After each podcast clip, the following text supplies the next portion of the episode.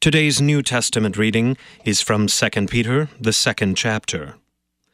But false prophets also arose among the people, just as there will be false teachers among you, who will secretly bring in destructive heresies, even denying the Master who bought them, bringing upon themselves swift destruction and many will follow their sensuality, and because of them the way of truth will be blasphemed.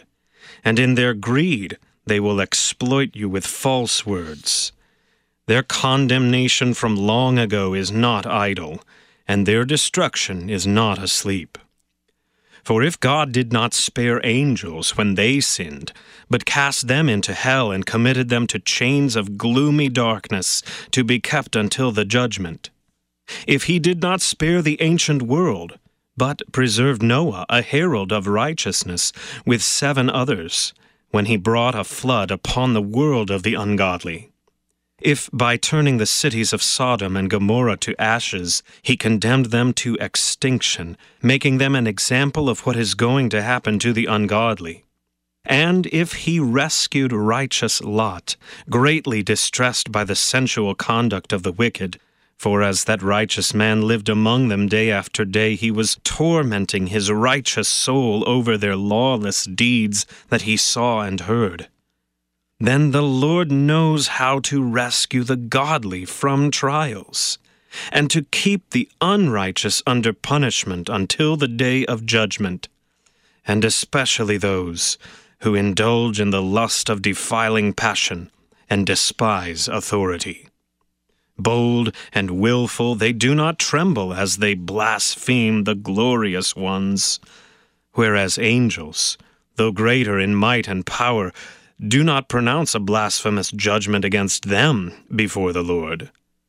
But these, like irrational animals, creatures of instinct, born to be caught and destroyed, blaspheming about matters of which they are ignorant, will also be destroyed in their destruction suffering wrong as the wage for their wrongdoing. They count it pleasure to revel in the daytime. They are blots and blemishes, reveling in their deceptions while they feast with you. They have eyes full of adultery, insatiable for sin. They entice unsteady souls. They have hearts trained in greed, accursed children. Forsaking the right way, they have gone astray. They have followed the way of Balaam, son of Beor, who loved gain from wrongdoing, but was rebuked for his own transgression. A speechless donkey spoke with human voice and restrained the prophet's madness. These are waterless springs and mists driven by a storm. For them the gloom of utter darkness has been reserved. For speaking loud boasts of folly, they entice by sensual passions of the flesh those who are barely escaping from those who live in error. They promise them freedom, but they themselves are slaves of corruption. For whatever overcomes a person, to that he is enslaved. For if after they have escaped the defilements of the world through the knowledge of our Lord and Savior Jesus Christ, they are again entangled in them and overcome, the last state has become worse for them than the first. For it would have been better for them never to have known the way of righteousness, than after knowing it to turn back from the holy commandment delivered to them. What the true proverb says has happened to them the dog returns to its own vomit, and the sow, after washing herself, returns to wallow in the mire. This is the word of the Lord. For today's meditation on God's Word, we welcome Pastor Greg Truey from Trinity Evangelical Lutheran Church in Cole Camp, Missouri. In the name of the Father, and of the Son, and of the Holy Spirit. Amen. Peter had been called by Christ. He was cared for by Christ, catechized by Christ, died for by Christ, and renewed by Christ. It was Peter who gave that bold confession that Jesus is the Christ, the Son of the living God, and who was with Christ on the Mount of Transfiguration when the glory of Jesus' divinity was revealed to him. It was Peter who, when other disciples left Jesus because of his hard teaching, responded, Lord, to whom shall we go? You have the words of eternal life. And it was Peter who, having been absolved by Christ, was given by Christ to feed God's very lambs, the sheep of his own shepherd. So now we hear Peter taking up that task and guiding the flock of the faithful with his pastoral pen so that they might see the deadly danger which they would face from even within the Christian community.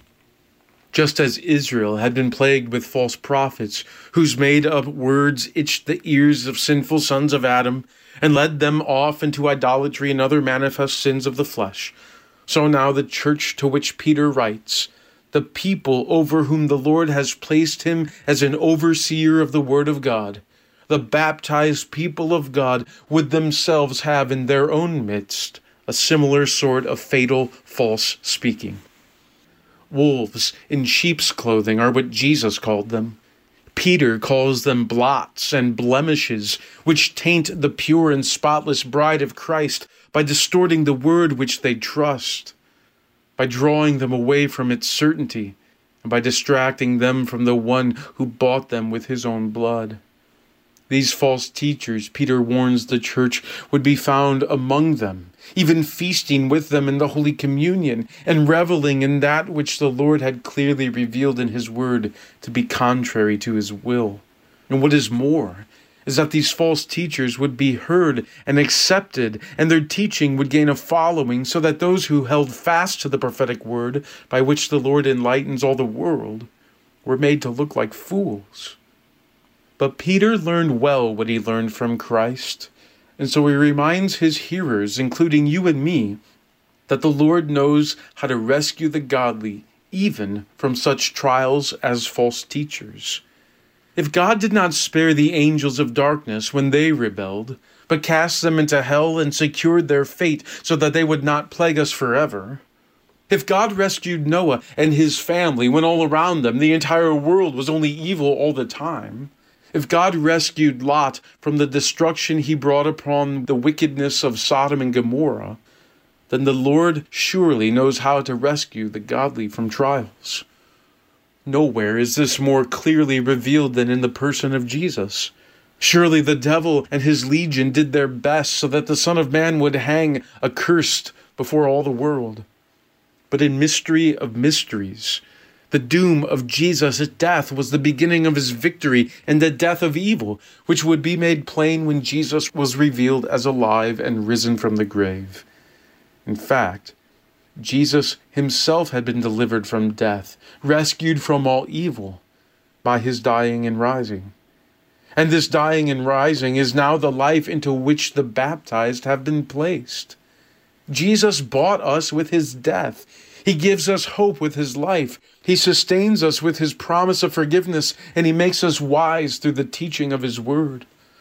False teachers are those whose words are empty, waterless springs, and they themselves will end up banished with the devil and his evil angels. But the word of the Lord endures forever. It is the power of God unto salvation for all who are being saved it produces in us rivers of life and makes us sturdy, strong like a tree with roots planted firmly in the ground. This first week of Advent, as the Lord prepares us for his coming, let us take the pastoral words of Peter to heart, so that when false teachers appear even in our midst, we would see them for what they are and find refuge in the clear and trustworthy teaching of Holy Scripture for the trustworthy teaching of Holy Scripture will always be revealing the one who bought us with his own blood. In him we have life forever. In the name of Jesus, Amen. We thank Pastor Greg Truey from Trinity Evangelical Lutheran Church in Cole Camp, Missouri, for today's meditation on God's Word. Christ for you anytime, anywhere since 1924. Text the letters KFUO to 41444 to join the legacy with your tax deductible gift.